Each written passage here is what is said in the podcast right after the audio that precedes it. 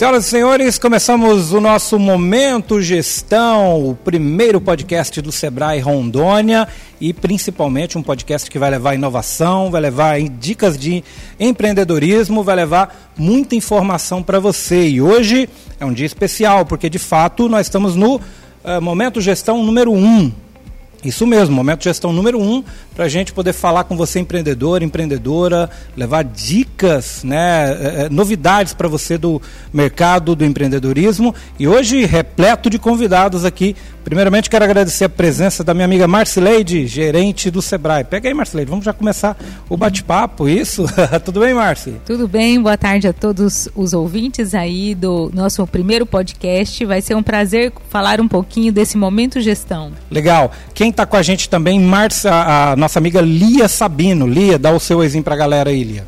Oi, galera. Estamos aqui para contribuir nesse podcast. Tem muita informação. É só o primeiro de muitos que virão. Muita coisa legal, né?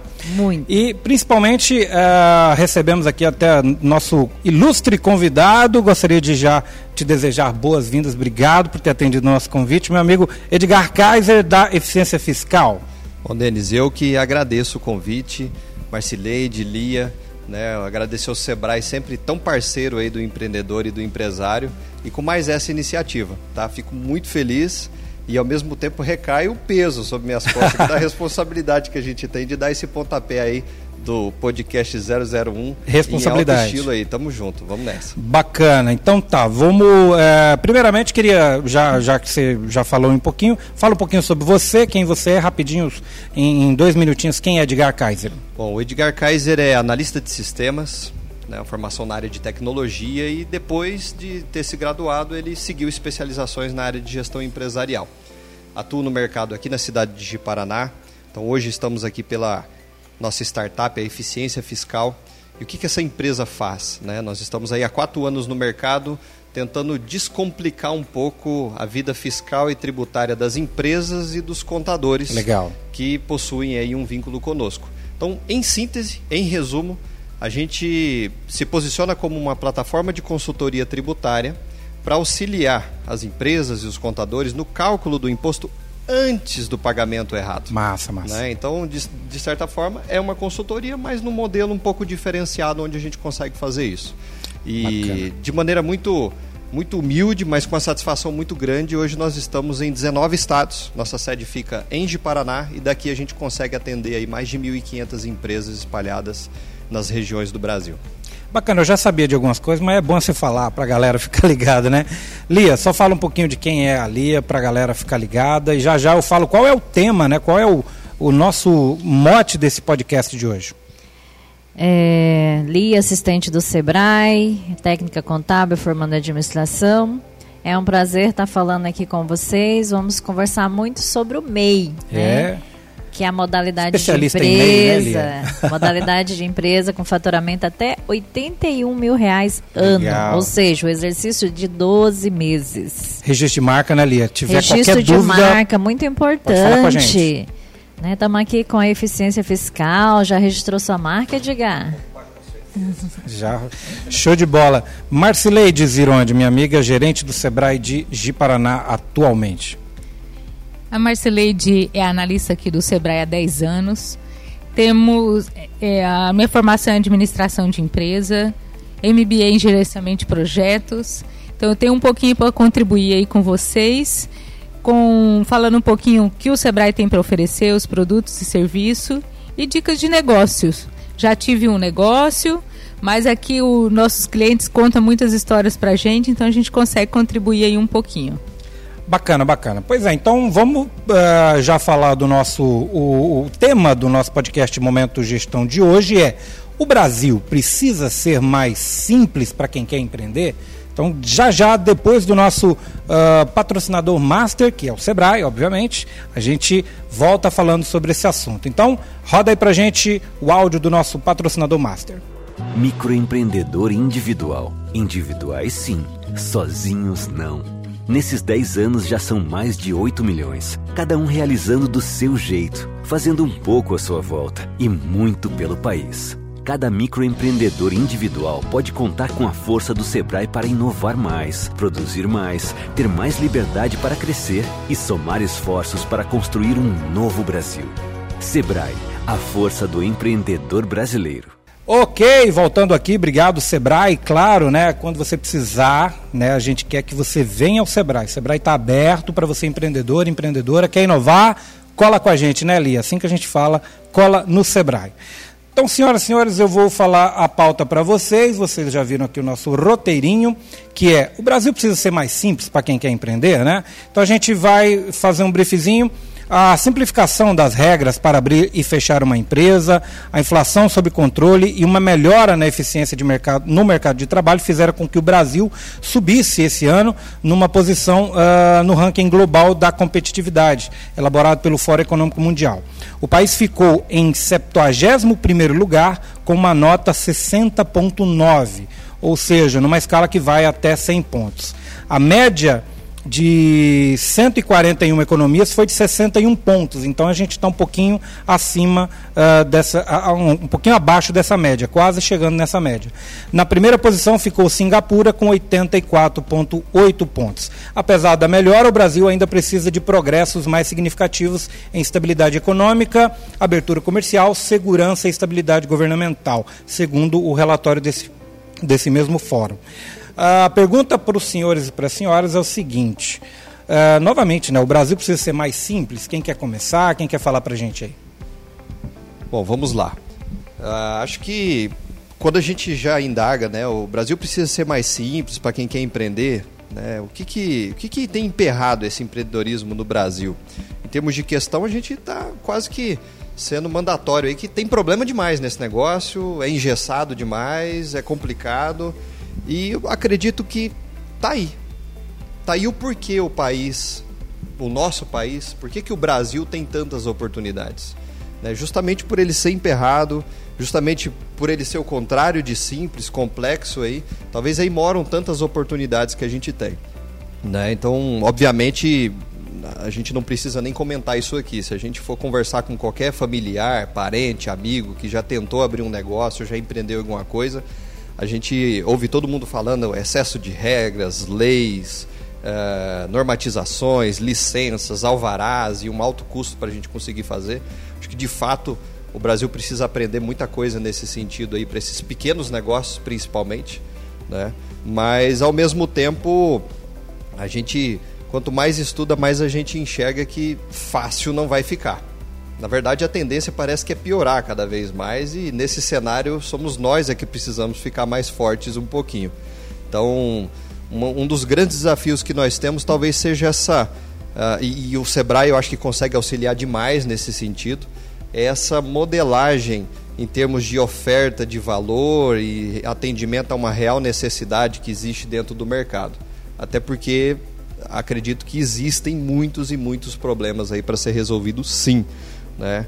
Agora, especificar algo que de fato aí, o que, que tem emperrado o empreendedorismo no Brasil é um desafio. Vamos, vamos continuar essa conversa aqui para ver se a gente consegue encontrar esse negócio.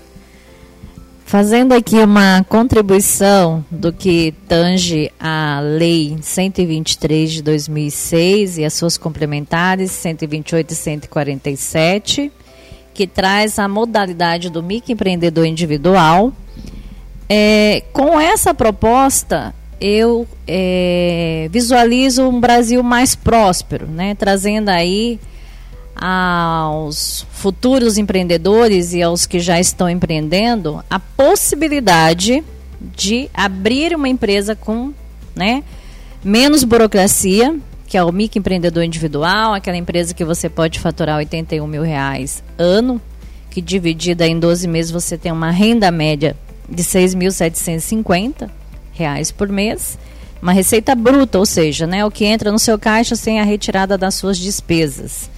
Então, com essa possibilidade do MEI, que hoje já passa de 8 milhões no Brasil, tem trazido aos empreendedores, aos brasileiros, uma possibilidade de é, iniciar como MEI, migrar para uma empresa de microporte, que é a empresa que fatura até 360 mil ano, e com possibilidade de migrar para uma EPP, empresa de pequeno porte, 4 milhões e 800. de faturamento interno ou né, importação ou exportação. Então o MEI hoje veio para flexibilizar esse processo, tem a empresa fácil onde todos os procedimentos de licença estão nessa plataforma da, da, da empresa fácil.gov. E isso tem possibilitado muitos novos empreendedores in, in, ingressar no, no empreendedorismo do Brasil. Bacana, Lia. E até enquanto o, o, Edgar falava, eu ia até perguntar, foi por isso de fato que, que, a, que nasceu a eficiência fiscal, né? Foi porque tá muito, estava muito burocrático, né, Edgar? Exatamente. A eficiência fiscal ela nasce de uma dor latente do mercado, que é essa complexidade tributária e fiscal que existe dentro do nosso país. Né? Então, a gente até brinca, né? Quanto pior, melhor, porque a gente está oferecendo solução para esse negócio mas na, na, não no sentido assim de que deve piorar, mas de que outras iniciativas como a nossa devam surgir também. Né? O problema é muito grande, eu acho que caberia aí muitas outras iniciativas, como existem Brasil afora aí, para tentar resolver e mitigar um pouquinho e, de certa forma, aliviar um pouco as dores e facilitar a jornada aí do, do empreendedor ao longo do negócio.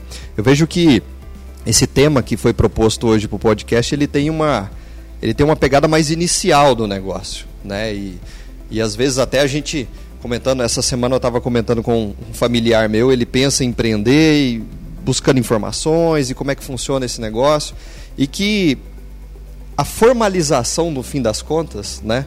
A gente pode até estar tá empreendendo e depois a gente busca formalizar pelo e-mail, depois a gente busca os outros tipos de empresa, conforme o negócio vai crescendo. Mas parece que realmente esse start, a gente conseguir ofertar um produto, um serviço e cobrar algo em troca disso, parece que é o grande abismo, né? O grande, a grande dificuldade nossa aí.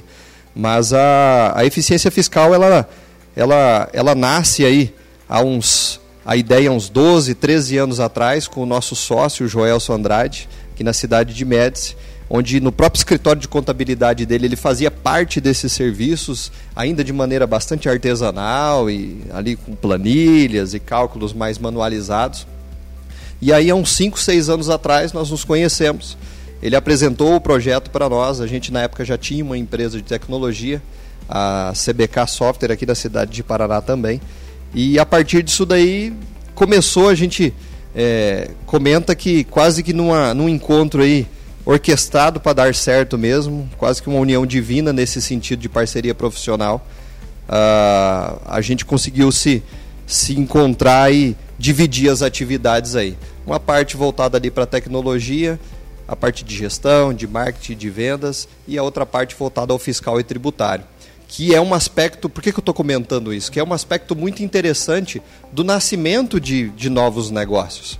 Então, às vezes, principalmente na prestação de serviço ou produtos mais específicos, dificilmente a gente consegue achar uma única cabeça, uma única pessoa ou um time muito pequeno que contempla todas as características necessárias para o nascimento de um negócio que tem mais chances de dar certo. Né? Então eu sou uma pessoa que levanta e muito alto essa bandeira das sociedades, das parcerias, como uma forma de tentar diminuir as barreiras ao longo do tempo, dividir a carga no longo da jornada, para que todo mundo ganhe força e consiga ir mais, mais longe, por assim dizer. Né?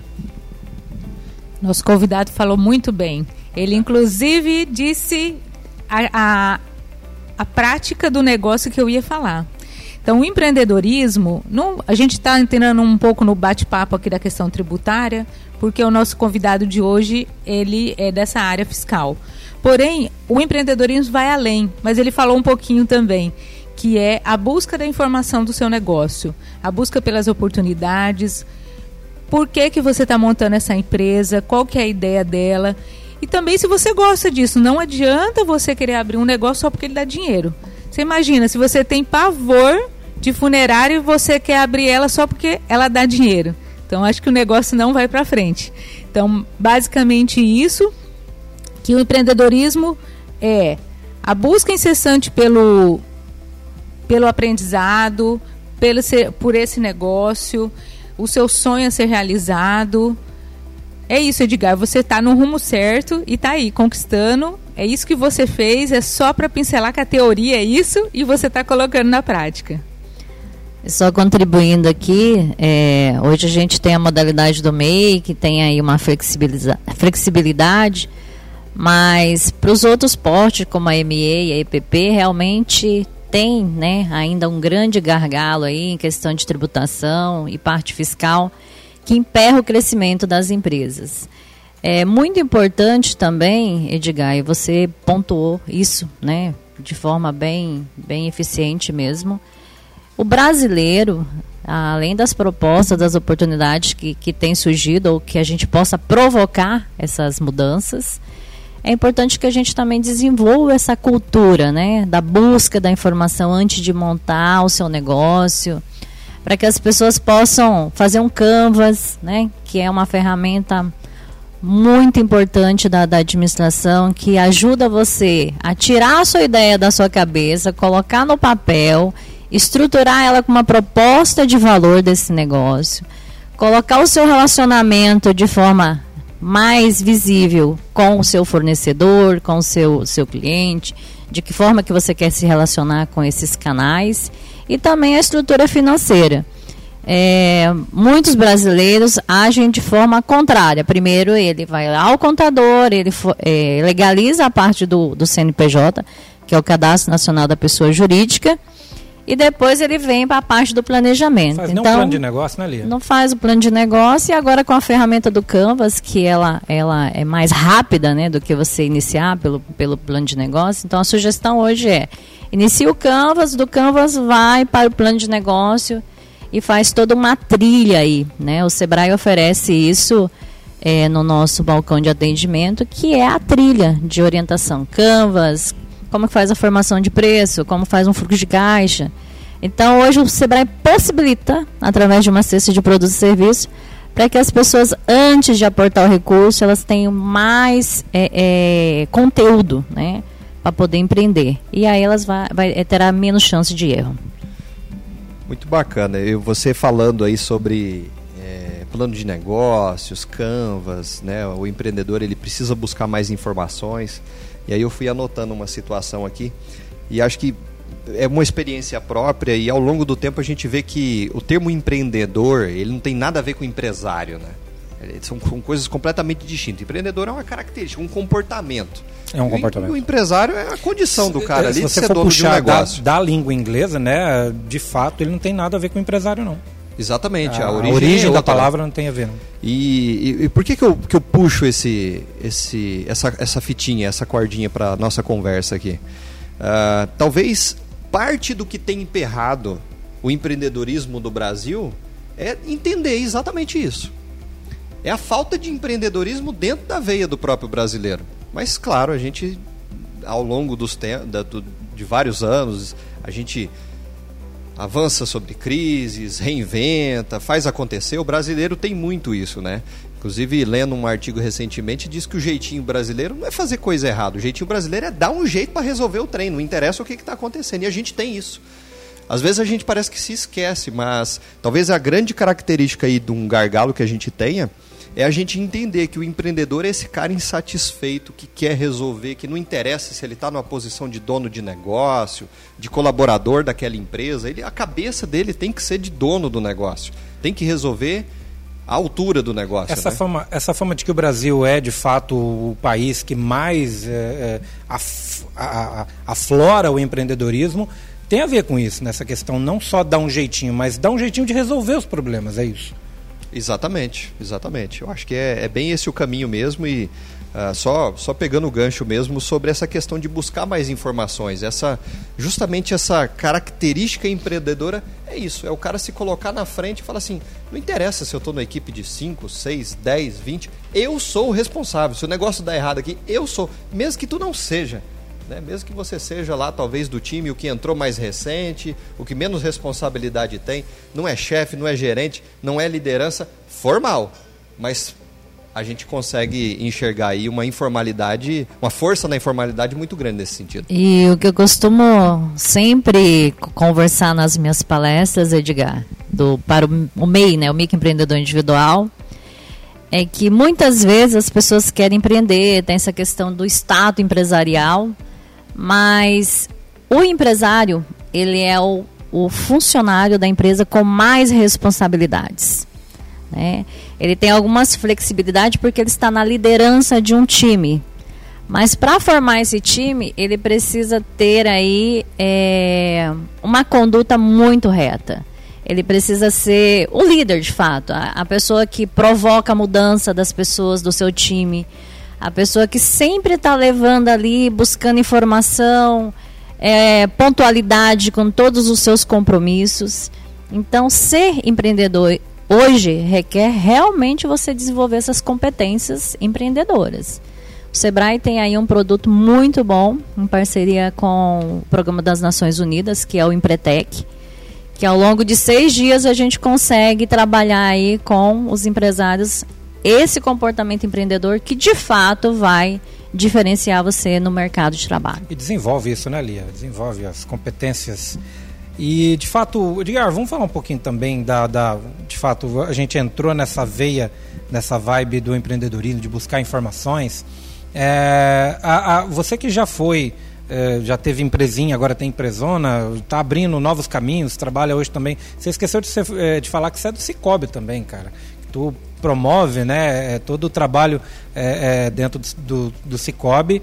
E é, fala um pouquinho para a gente também dessa tua experiência como empreendedor. E as meninas aqui ficam à vontade para fazer um bate-papo contigo também. A perguntar coisas aqui que querem saber sobre você.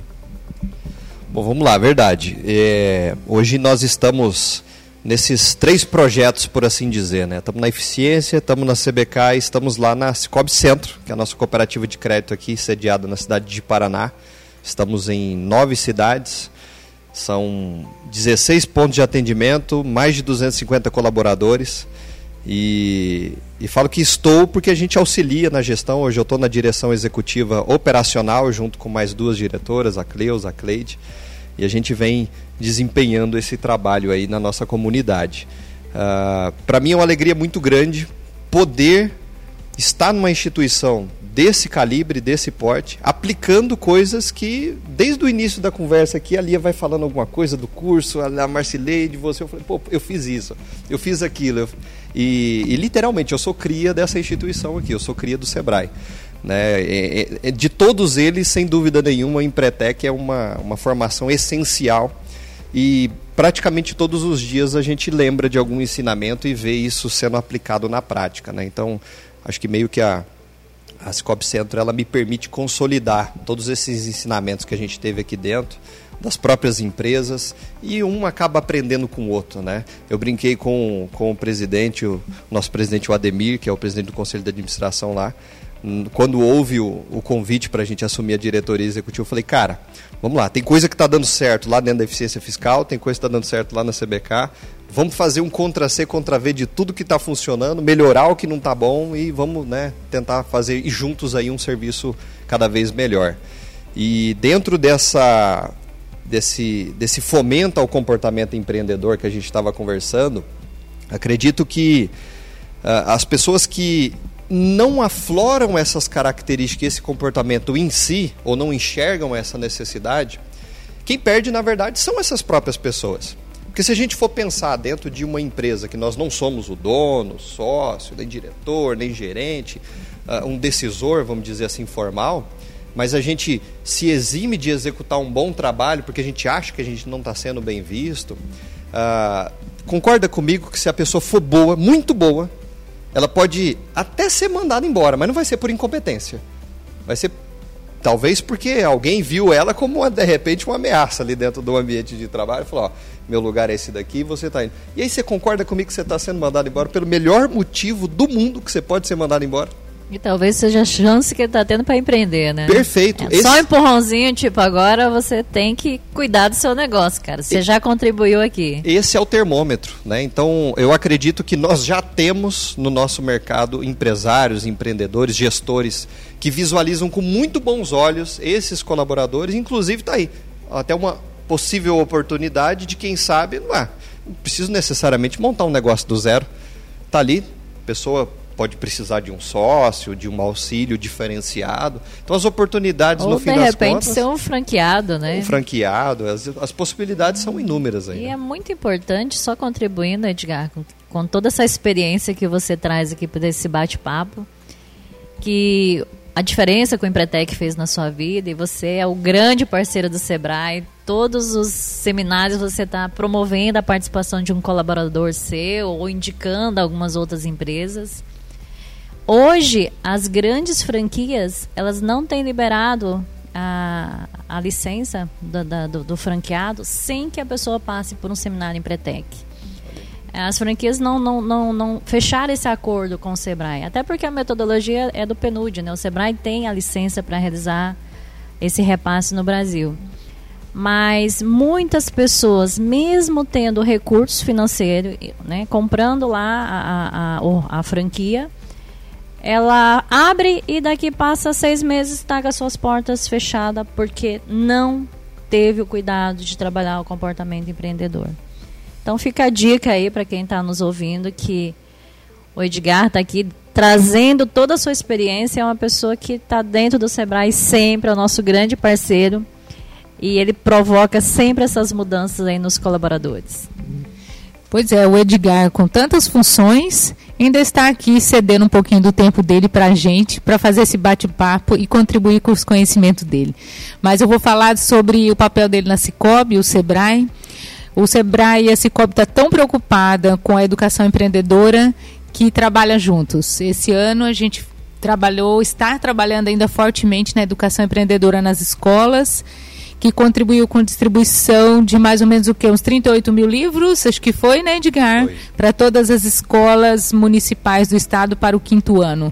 Então, falando um pouquinho de português, matemática, educação financeira e cooperativismo. Exatamente. Então, Aí. são funções, são, são funções é, que toda pessoa tem que saber. Questão financeira. Então, se você não aprende em casa desde criança, a dificuldade de você crescer, de você gerir a sua própria vida, né? Quanto quando você está ali pequeno, então a gente está ensinando aí um pouquinho e o cooperativismo, que é onde o Edgar falou da parceria, o cooperativismo nada mais é que a parceria. Então, sem esse trabalho de cooperar, da gestão financeira, ela faz é um dos pontos da, da questão empreendedora, né? Fala aí um pouquinho, Edgar. Eu acredito que é isso mesmo. Até mais indicado nesse ponto seria o nosso presidente, o Ademir, está aqui hoje para bater esse papo. Eu vou pedir licença para ele emprestar um pouco a, a fala dele aqui para trazer, para enriquecer a nossa conversa. E é exatamente isso, Marcileide. Eu acredito que o cooperativismo, ele, é, ele soa muitas vezes, para quem não conhece, meio utópico, meio clichêzão, uma palavra assim que uh, quem não tem muito contato pensa que é um negócio meio distante mas no fim das contas é uma maneira que pessoas que têm interesses em comum. Hoje a gente está falando da Cicobi e do cooperativismo de crédito, mas nós temos dentro do próprio Estado iniciativas de cooperativas de educação, cooperativas de produção, cooperativas de consumo e tantas outras modelos cooperativistas que, em, em síntese, né, em falando da parte financeira especificamente, o que, que a gente ganha com isso? A gente tem a possibilidade de um grupo de pessoas organizadas, e aí eu estou falando da Cicobi Centro com 18 mil, quase 19 mil cooperados na região central do estado, mas a gente tem Credisul lá para Vilhena, a gente tem Credip ali de Pimenta Bueno, Cacoal, nós temos Cicobi Amazônia em Ariquemes para frente, temos Porto Cred lá em Porto Velho, ou seja, são várias cooperativas de crédito da mesma bandeira Cicobi, uh, que promovem um caminho que é todo o dinheiro, todo o desenvolvimento gerado pela movimentação financeira daquele montante, ele fica naquela região. E essa é uma característica que desvincula e descaracteriza em muito essa instituição financeira cooperativista das instituições financeiras bancárias tradicionais. Cada uma tem o seu papel, obviamente, todas são úteis e necessárias dentro do ecossistema que nós vivemos. Uh, mas, obviamente, quando a gente fala em cooperativismo, o ideal é isso. Né? O cooperativismo não existe. A gente comenta muito que, além de tudo, você é dono e participa de sobras no final do ano. Mas o cooperativismo não existe para enricar ninguém. As sobras não existem para deixar ninguém rico. Ela existe, na verdade, para promover a distribuição e o desenvolvimento socioeconômico daquela região. Produz-se aqui, fica-se aqui, desenvolve-se aqui. Só complementando aí e agradecendo essa parceria né, do, do Cicobi na educação empreendedora, nós temos participado aí dos encerramentos, ou seja, do fechamento desse projeto nas escolas. E é muito importante que está sendo é, semeadas, né? Plantada, ali a sementinha, do empreendedorismo no aluno lá da quinta série, que automaticamente ele traz o envolvimento dos pais.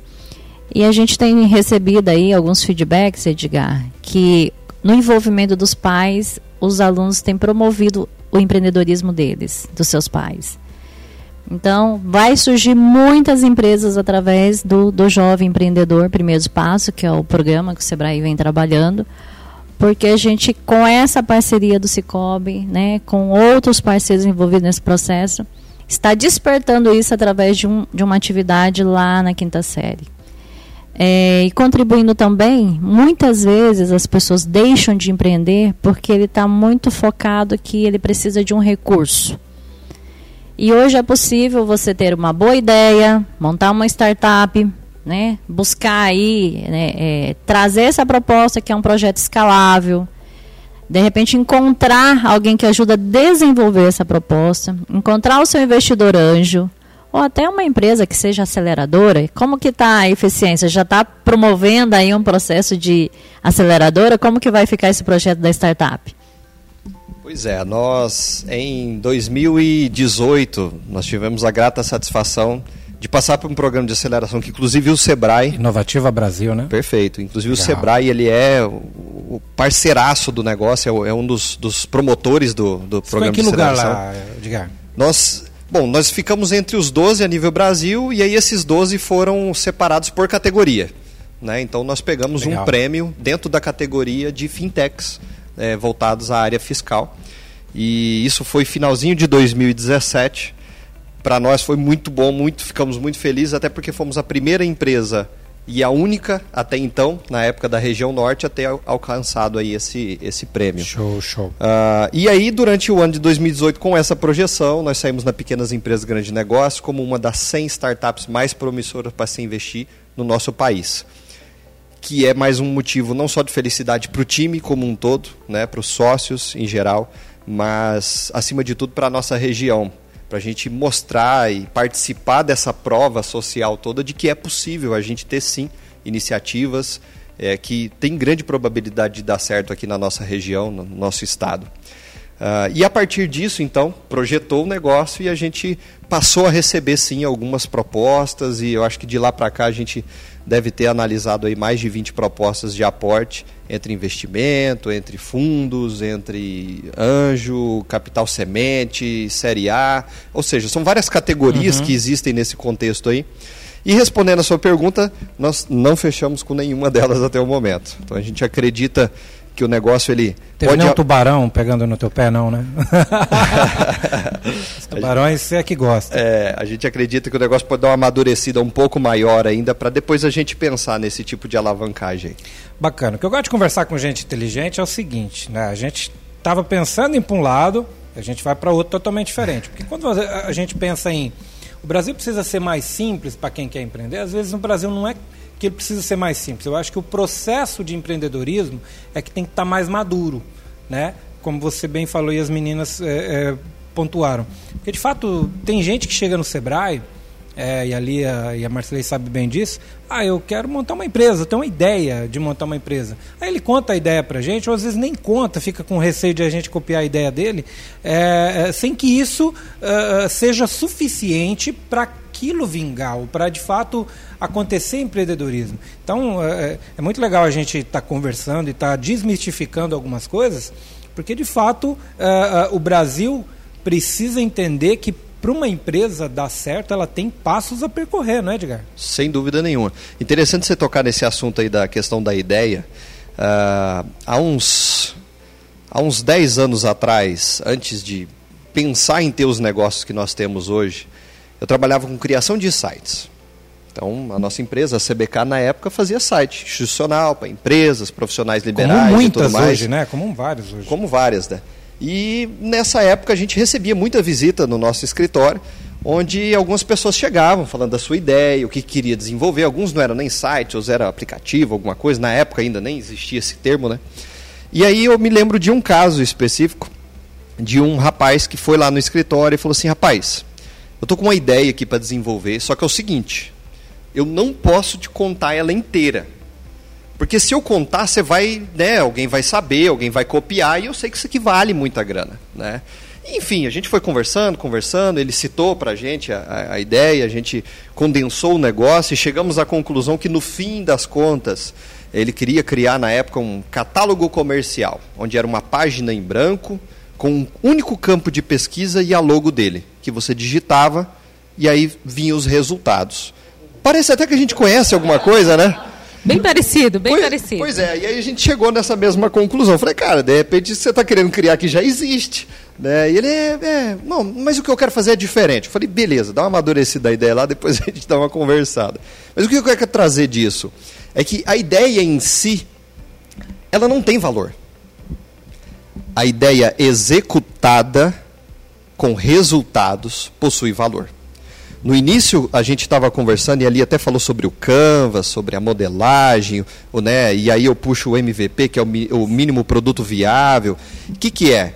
É de repente a gente encontrar um problema, desenvolver um serviço, um produtinho que resolva aquele problema e conseguir gerar que, que seja, sei lá, o mínimo possível de dinheiro da resolução daquele problema. Então você desenhou uma solução mínimo, um produto mínimo viável.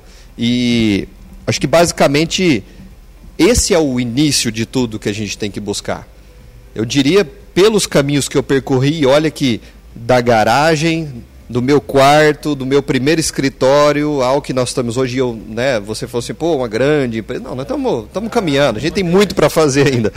Mas é, em todas essas etapas, o crédito, apesar de ser um impulsionador, mas ele nunca foi o, o decisório, nunca foi a, a, variável decisória. Por quê? Porque antes de eu ter acesso a crédito e ter que fazer qualquer alavancagem, eu preciso ter certeza do problema e como que eu vou resolver ele se tem alguém de fato disposto a pagar alguma coisa por aquilo dali.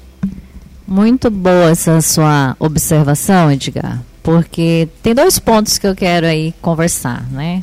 Trazer para aqui para nossa conversa Informações que os empreendedores têm que estar atentos ao processo de formalização. Primeiro, você falou de site. Uma empresa, quando ela quer, ela tem um projeto de crescimento, ela precisa estar atenta a algumas questões. É lógico que tem a questão do Canvas, tem o plano de negócio. Ela precisa estar atenta se ela vai ter um site para trabalhar através do e-commerce, né, ou que seja a divulgação dos seus produtos e serviços é muito importante que ela tenha o domínio desse site. Porque você pensa depois para registrar o domínio.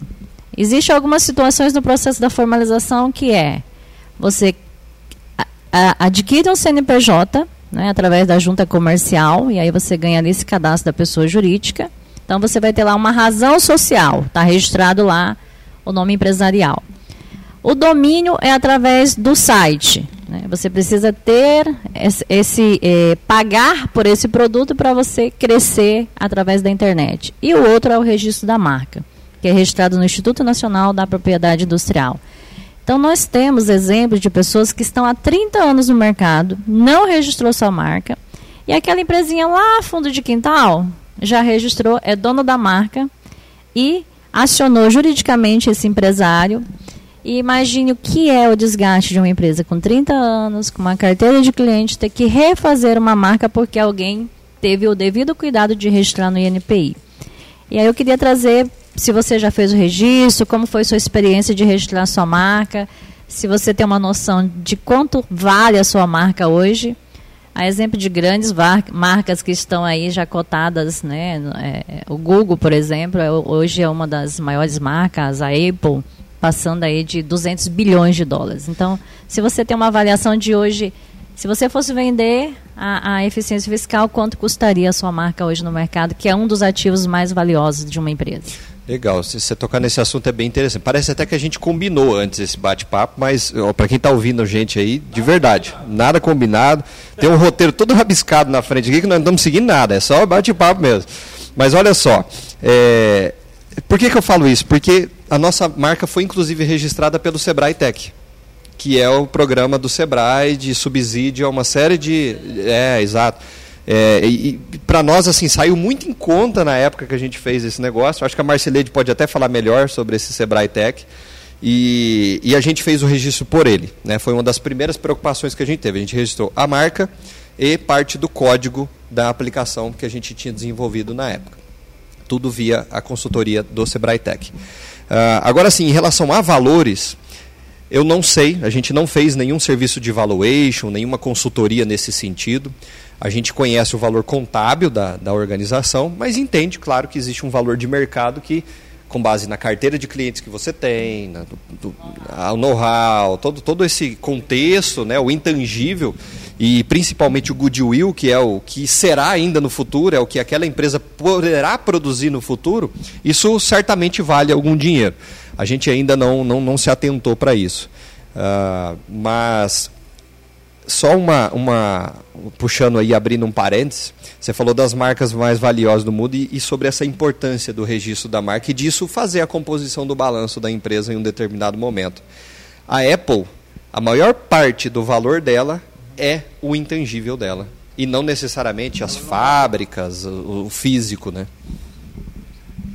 Então, só pegando o gancho aí que o Edgar estava falando do Sebrae Tech, hoje a gente já não faz o registro de marca pelo Sebrae Tech, mas que, que é, é, o Rondônia, Sebrae Rondônia, hoje quem faz aqui no nosso escritório é a Lia, mas hoje isso veio de domínio para nós, os funcionários que têm esse know-how de fazer o registro e acompanhar. Porém, pegando o gancho aí que eu gosto demais do programa Sebrae Tech, ele é uma consultoria especializada de várias áreas que o Edgar já fez algumas em nossos clientes, então a gente tem muitos produtos especializados para os clientes. Como ele fazer requisitos de paraíso, vários tipos de ISO.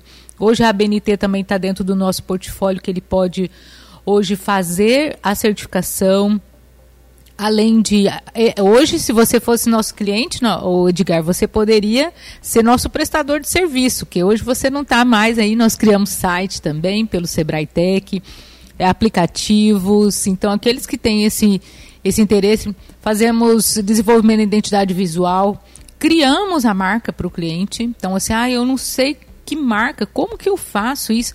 Então vocês perceberam que é um a gente faz tudo na gestão? Aí alguns chegam aqui, ah, mas o que, que o Sebrae pode fazer por mim? Então, na verdade, é uma historinha que ele vai caminhando com a gente. Não é de uma hora para outra. O Edgar só está aqui porque ele tem uma história com a gente, ele já falou isso. E nós, no decorrermos do tempo, vamos falar de outros clientes que têm uma história com a gente. Então, é esse passo a passo, é esse caminho diário é, da busca pela gestão, da melhoria, pelo conhecimento. Então, é conhecer a sua empresa e buscar ela, mas tem que colar no Sebrae. Nós estamos aí num trabalho de desenvolver uma trilha para MPE e EPP. Né? Hoje nós já iniciamos pelo MEI, que é o, o, o porte de empresa com menos burocracia, mais simples, digamos assim. Eu até costumo dizer que o MEI ele traz uma possibilidade do empresário errar com menos prejuízo, digamos, né? Porque o, o maior imposto que ele paga é por seu próprio benefício, que é 5% do salário mínimo que vem para a sua previdência social. E as pessoas, elas começam a ter uma ideia de, de, de, do seu negócio, mas quando ela quer empreender, ela, ela quer de imediato, né? E quando ela chega no Sebrae, o Sebrae traz essa informação do passo a passo, do desenvolvimento das competências empreendedoras e o que nós queremos trazer aqui, chamar a atenção de quem já é empreendedor e quem quer empreender, o que, que o Sebrae pode estar apoiando nesse processo, é exatamente isso. É, se a sua atividade está inserida dentro do MEI, é uma possibilidade de você começar como microempreendedor e ir migrando né, gradativamente. A exemplo da, da Snack Saudável, que começou como MEI, migrou para ME e depois hoje está EPP, né, e se tornou uma franquia e está em mais de 50 municípios espalhados pelo Brasil. Então, o Sebrae ele deixa aqui uma proposta de que é, quer ser MEI, então primeiro você tem que receber o conhecimento passo a passo como se tornar um, um empresário desse porte. Nós temos palestra todas as terças-feiras, às 15 horas, das 15 às 17 horas, o Sebrae realiza uma palestra e nessa palestra a gente traz toda a legislação que trabalha a formalização do MEI através da Lei 123 e suas complementares. Nós informamos a importância dele registrar a sua marca, que é o seu ativo mais valioso. Você trouxe agora né, o exemplo da, da Apple, que é o intangível, mas está lá na sua forma contábil, cotada em dólar. E temos também a orientação do registro do, do site, do, do, que o Sebrae pode apoiar com soluções do Sebrae Tech. É, às vezes a pessoa quer um, um capital inicial, é, um financiamento. Então, hoje nós temos um programa chamado Acredito RO, que inclusive o Cicobi é um dos parceiros. Nós temos a Edcred, Bradesco, Banco Brasil, Caixa Econômica, Cressol, Banco do Povo uma série de instituições financeiras que abraçou esse projeto, acredito RO, e tem apoiado as empresas aí com capital de 2, 10 mil, e dependendo do nível que ela esteja, um, um capital maior. E muitas vezes, Edgar, a gente tocando aqui nas questões financeiras, a pessoa ela quer acessar crédito, mas tem todo um trabalho para ser feito. Inclusive, se ela passar por uma consultoria, e ela reorganizar a empresa, talvez ela descubra que ela nem precise desse crédito, né?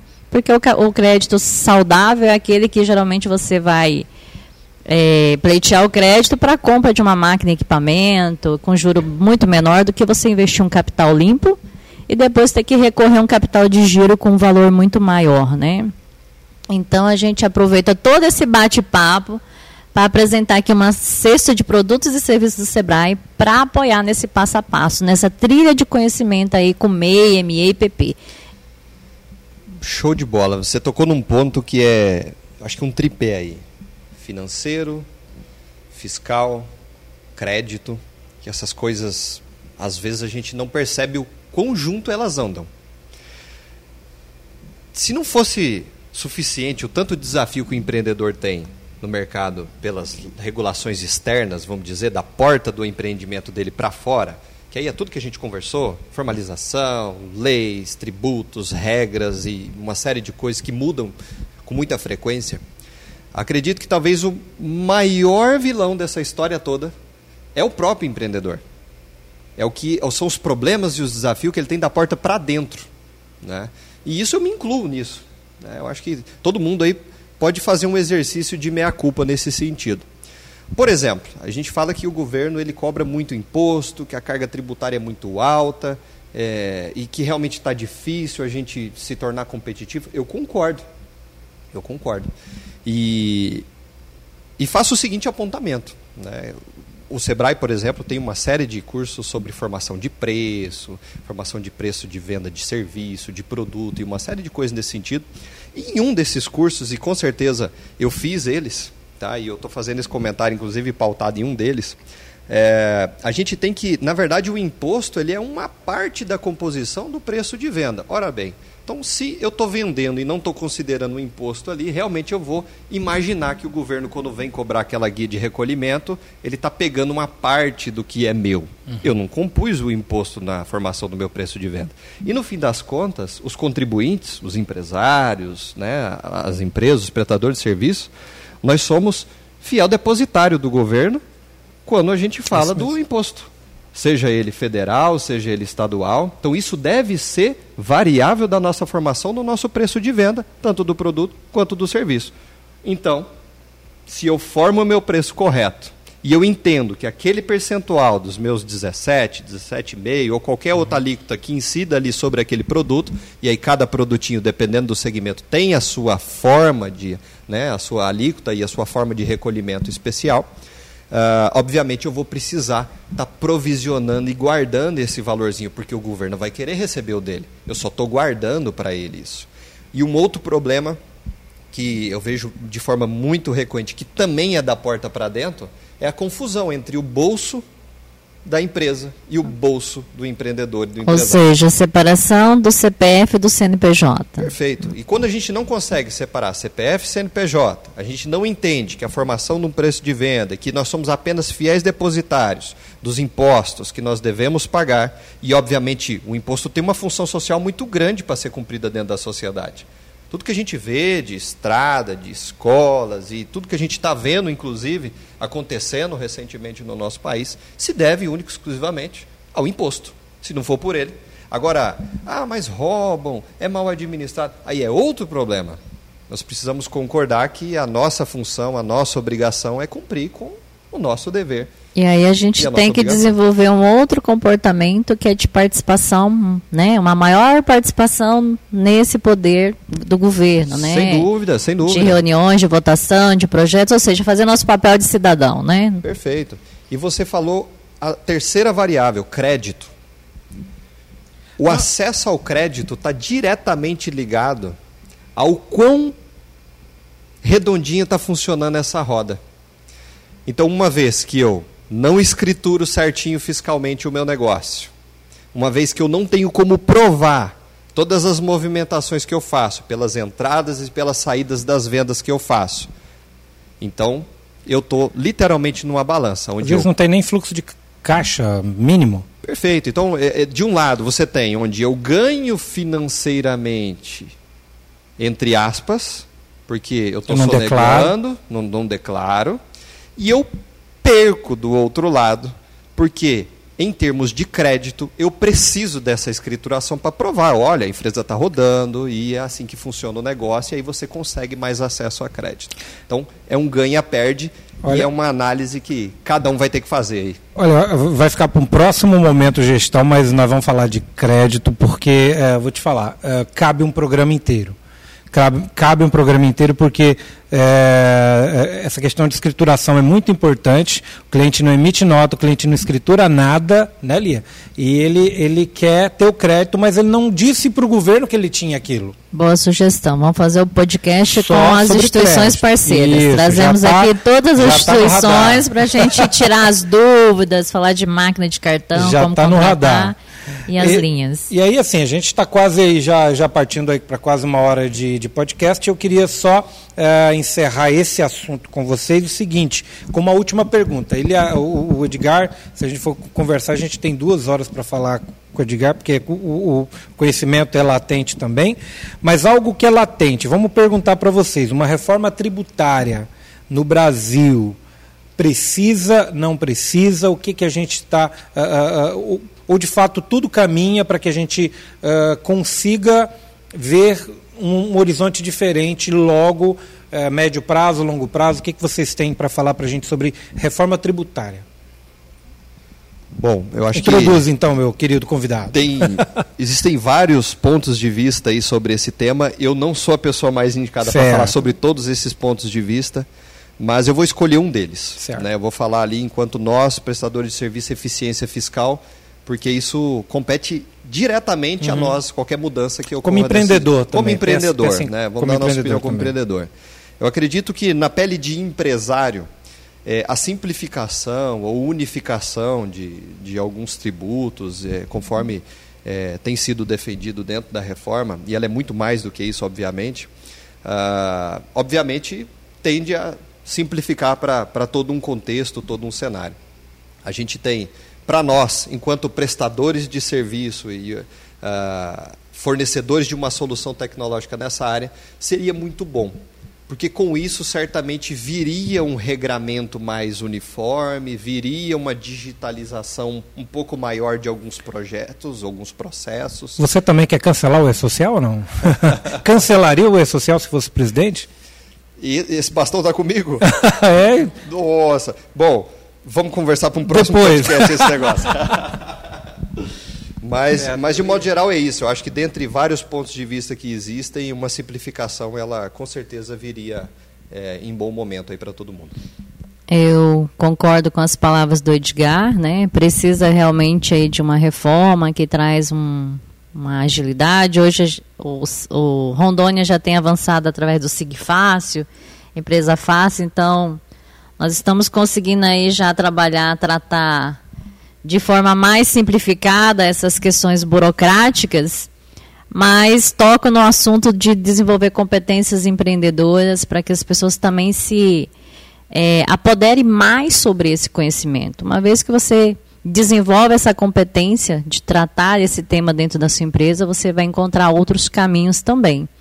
Então, deixa aqui uma, uma provocação para que é, quem estiver nos ouvindo possa aí sempre buscar as parcerias do SEBRAE, a Associação dos Contadores, é, fazer benchmark com, com pessoas como, como Edgar, né, que já tem uma experiência, traz uma experiência para nós, através da eficiência fiscal e outras atividades desenvolvidas na sociedade, e tratar isso com, com mais carinho mesmo, nas suas competências empreendedoras. E aproveitando aí, deixando o EAD do Sebrae, que, como o Edgar disse, hoje não tem desculpa, gente, de conhecimento. No intervalo daquele futebol de quarta-feira lá, você consegue fazer uma oficina aí de um fluxo de gás, de uma formação de preço, tranquilamente pelo EAD do Sebrae. Encerrando, eu não tenho nada a declarar após a fala do Edgar. Cancela ou não cancela o E-Social, É, não, te, não, eu não vou declarar nada se o homem do negócio não falou que não falou nada, que ele só enganou a gente aí na resposta. Mas é, é só uma brincadeira, realmente eu vou deixar essa resposta para os especialistas e uma atenção especial aí para o Paulo Guedes pensar nas nossas empresas, desburocratizar É um pouquinho. Tomara, né? A gente, a gente pensa, pensa e, e que isso é algo bem importante. Edgar, s- primeiramente, brigadão, cara, pela sua participação aqui, enriqueceu o bate-papo e muito e muito. Eh, nosso muito obrigado de coração, Sebrae inteiro. A gente só quer eh, falar aqui que o, o, o- Momento Gestão é um podcast de todo o Sebrae. Né? Então, assim, é um, é um desafio nosso aqui da unidade, que brotou aqui essa ideia para a gente levar eh, informações sobre gestão, inovação, eh, essa ideia que a Lia colocou de detalhar quais, é- qual o caminho né, que os novos negócios devem tomar. Então, isso que a gente está fazendo brotar no, no podcast Momento Gestão. E, de fato, o seu tempo aqui com a gente foi precioso, cara. Obrigado. Bom, eu que agradeço, Denis, Marcileide, Lia. Ah, da mesma forma que a gente inicia, eu finalizo. Para mim é uma satisfação muito grande estar aqui, poder contribuir de alguma forma e estar agregando o conhecimento né, de quem está nos ouvindo e o nosso próprio, porque esse bate-papo aqui, com certeza, a gente sai daqui muito melhor do que a gente chegou. Tá? Estou à disposição. Bacana, você não sai daí, que daqui a pouco teu qual é a tua, que você vai falar, já vai pensando aí o que, que você vai dar de dica pra gente. Enquanto isso, vamos conversar sobre novo salário mínimo. Lia, já saiu o novo salário mínimo. É, já saiu o novo salário mínimo. Haviam pensado em 1.038, aí baixaram 7%. Mas eu estou falando do salário mínimo porque impacta, né, Lia? De, de certo é modo, em toda a vida do mês. Né? Muito importante você trazer essa proposta aí, né? Porque assim, é, existem duas situações. Uma quando você está recebendo o salário mínimo, que você acha que é, um que é pouco, né? E outra quando você paga. E a outra é quando você está do outro lado, que você é o empregador. Então você vai pagar esse salário aí com os encargos e tudo mais, né? Então, relembrando aí, é, é, trazendo para os microempreendedores que a partir de janeiro, então, as- o seu DAS, que é a Declaração Anual Simplificada, onde compõe aí o seu INSS, Imposto Municipal ISS e o ICMS, né, Imposto Estadual, passa a vigorar a partir dos 5% do novo salário mínimo. Sobe um pouquinho, então. Sobe um pouquinho a taxa aí, Maravilha. né? Ah, e, os- e todos aqueles recolhimentos também, né, que incidem em cima dos, do salário mínimo. Então, microempreendedor individual fica ligado, salário mínimo de 1.031 reais a partir do ano que vem. É isso aí, né, Edgar? Você, você queria dar um- algum recado sobre isso ou não? Não, vamos. Não, foi, deixa, deixa é, pra lá. 3, 2, 1. Tá. então vamos lá. Outra, outra, outra coisa, o seguinte, Lia é, e Marcileide, a gente tem recebido muitas mensagens. ah, nós não, os microempreendedores individuais têm recebido muitas mensagens. Eles têm vindo aqui eh, com uma mensagem de que a sua atividade, o seu KINAI, está proibido de atuar, o seu KINAI está com algum problema. E aí eles têm vindo aqui, Lia, de certo modo, com bastante preocupação. E aí o nosso recado para eles é que de fato venham aqui assim que receberem né, essas mensagens para a gente olhar e ver se de fato o que está acontecendo. É muito importante essa observação, Denis, porque todo final de um exercício, o governo ele faz uma avaliação daquelas atividades que está sendo, digamos assim, mais corrompida dentro do processo do MEI, né? Que está havendo burla, que algumas empresas estão deixando de pagar eh, na carteira de trabalho e acaba contratando através do MEI, que é proibido, né? O MEI não tem terceirização, não tem subordinação. E aí, quando o governo enxerga essa atividade como uma atividade no processo muito mais corrompida, ou, ou ela deixa de ser uma atividade com baixa. É, de baixa complexidade, digamos assim, e aí ele lista essas atividades e elas saem do MEI. Então, quando ela sai do MEI, automaticamente quem está nessa atividade está desenquadrado, precisando ou migrar para uma ME, onde ela passa a ser permitida pela ME, ou, de fato, é, readequar sua atividade numa outra permitida dentro do MEI. E essa, esse momento de fazer essa migração pode ser feito no mês de janeiro que a gente chama do CIMEI, isso é gratuito, então ele pode fazer essa mudança é, do MEI para o, o ME e vice-versa também. Às vezes ele é um ME e precisou voltar para o MEI, ele volta também em questão de outras atividades também. Isso não está correlacionado, uh, claro, tem que ser a mesma que o MEI tem, porque o MEI não tem todas as atividades disponíveis como uma, uma, empresa ME e EPP. Então ela tem umas limitações, até em virtude de faturamento, essas questões que o governo fez um levantamento.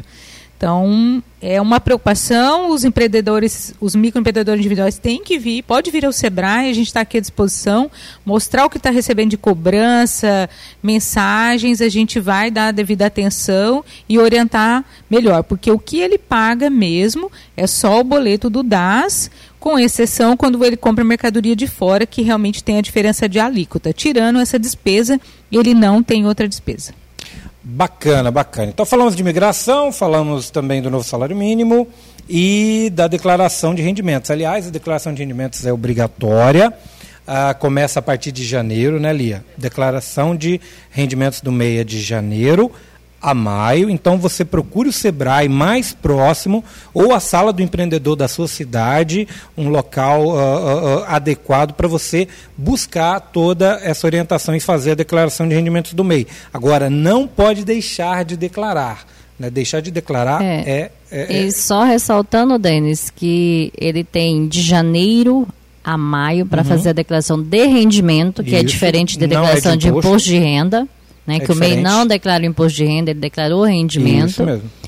E o Sebrae faz orientação para que ele venha no mês de janeiro, porque até o dia 31 de janeiro ele tem aí como fazer as correções da questão de desenquadramento. Então, por questões contábil, a competência é o mês de janeiro. Ou ele está na ME e volta para ser MEI, se a sua atividade for permitida, ou vice-versa, para que ele esteja dentro da legalidade.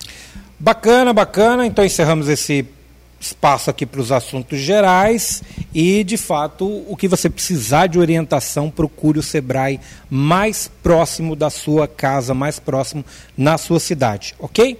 Então vamos lá para a nossa agenda, uh, só chamando a atenção, a gente não tem mais cursos esse ano aqui no Sebrae, não tem mais atividades esse ano no Sebrae, mas a gente tem no ano que vem Empretec, a gente tem no ano que vem uh, Leader Coach, temos no ano que vem também gestão financeira, temos várias oportunidades, então é o recado que as meninas deram. Cola no Sebrae, beleza?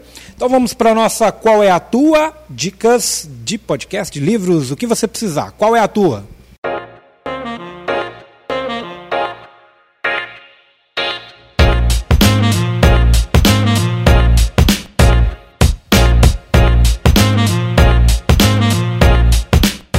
Beleza? Qual é a tua, Edgar Kaiser? Bora lá. Enquanto você comentava aí sobre os assuntos, eu fui anotando algumas, algumas sugestões. E nas sugestões de livro, eu vou deixar três pontos aqui. O primeiro deles é Sonho Grande. Legal. É a história biográfica do Jorge Paulo Lema. Jorge Paulo Lema. Do Marcel Teles e do Beto Sicupira, que detém hoje aí a a, a Ambev, né, a Bembev, que na verdade é uma grande, a maior cervejaria do mundo aí. Eles contam um pouco da história de como isso surgiu e isso é muito legal, muito, é uma referência muito boa. Tem um outro livrinho chamado A Arte do Começo, que ele foi escrito por um engenheiro do projeto da Macintosh, na época do lançamento do primeiro uh, computador, do iMac. Legal. E aí o chama-se o Guy Kawasaki, muito interessante. Ele comenta sobre várias coisas que são e que não são importantes ali no início de um negócio, na opinião dele. Tá? Acho que vale muito a pena. E uma terceira sugestão são e-books que existem, por exemplo, no próprio portal da Endeavor, que é um portal riquíssimo, endeavor.org.br, que é uma organização mundial de fomento ao empreendedorismo. Uh, e fica aí a sugestão. Bacana, e qual é a tua, minha amiga Lia Sabino? Conta pra gente. É, com a proposta de dos ouvintes estarem colados no Sebrae, eu sugiro aí o ZAD do Sebrae, né? É sebrae.ead.com.br também assistir os, as informações que o Sebrae disponibiliza no YouTube e, e, e outros, outras dicas no, na nossa própria loja online, que agora o Sebrae está com a nossa loja online. Maravilha, está funcionando então, bem, partir, né, Lia? Show a partir de, de janeiro, tá você vai ter todas as informações do Sebrae Rondônia disponível. Então, o curso que vai acontecer lá em maio, lá em, em agosto, você já pode estar tá sinalizando aí seu interesse através da nossa loja online. Então essas são as dicas aí. E a partir do dia 12, 14 de janeiro, começamos aí as palestras para orientação aos futuros empreendedores. 14 de janeiro pode vir no Sebrae desde Paraná e procurar qualquer Sebrae, né, Lia, para ser microempreendedor individual. E Vossa Senhoria Marcileide Zironde, qual é a tua? Olha, a minha dica é sobre o, livro Estratégia do Oceano Azul.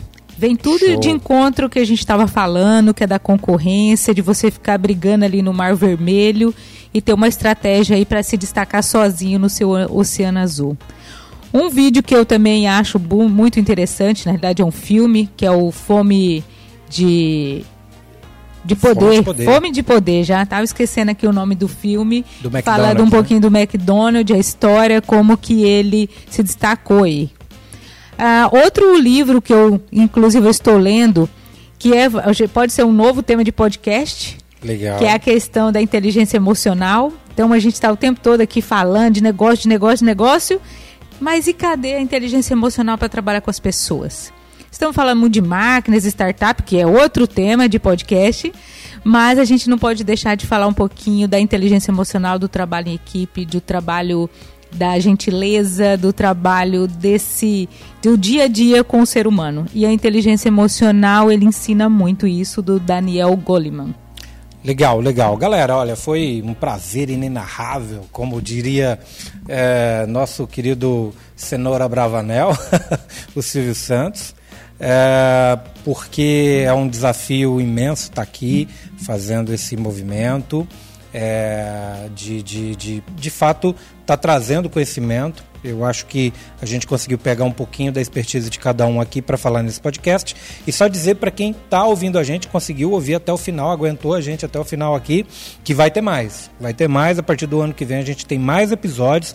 Vamos gravar mais episódios e deixar sempre para você aqui o momento gestão. E vamos ter colaborações né, de vários lugares de Rondônia, trazendo grandes players aqui do empreendedorismo, de inovação, falando de startup, o que você precisa saber do empreendedorismo de Rondônia Vai estar no Momento Gestão, beleza? A minha dica é ouvir podcasts também. Tem três que eu sigo, que é o EmpreendaCast, não vou falar muito dele, mas o EmpreendaCast é sensacional.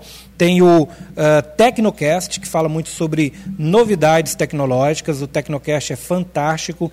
É, a gente fica sabendo por que, que não tem mais é, curtidas no, no, no, no Instagram. É bem legal, o Tecnocast é fantástico. Ele debate, inclusive, temas pertinentes a novos negócios e o Braincast, que é um dos meus favoritos, que ele principalmente toca em temas que a gente às vezes não está muito ligado. Igual a última, o último que eu ouvi falava de vestir a camisa. Quando vestir a camisa ou não. Tem pessoas que não gostam mais desse termo, vestir a camisa, brilho no olho, que é tirar isso do empreendedorismo, porque não é isso mais que está em voga. Então tem muita coisa legal para a gente aprender nos podcasts e eu curto esses três. Empreenda Cast, o Braincast e o uh, Tecnocast, que é sobre tecnologia. Adoro esses três, ouço eles o tempo todo. E, de fato, agora o meu preferido é o Momento Gestão. gente, foi um prazer estar com vocês e, se Deus quiser, no próximo Momento Gestão a gente traz muito mais novidades. Até lá, o nosso tchau, tchau da Marcileide. Tchau, tchau, pessoal. Tchau, tchau do Edgar. Valeu, gente. Obrigado aí pelo espaço, pela confiança. Tamo junto. Tchau, tchau da Lia. Tchau, tchau. E aí, um feliz 2020 para todos. Muita saúde, muito empreendedorismo, muito fomento nessa economia nacional, um Brasil mais justo, um Brasil melhor. Valeu, galera. Obrigado. Fomos. Tchau, tchau.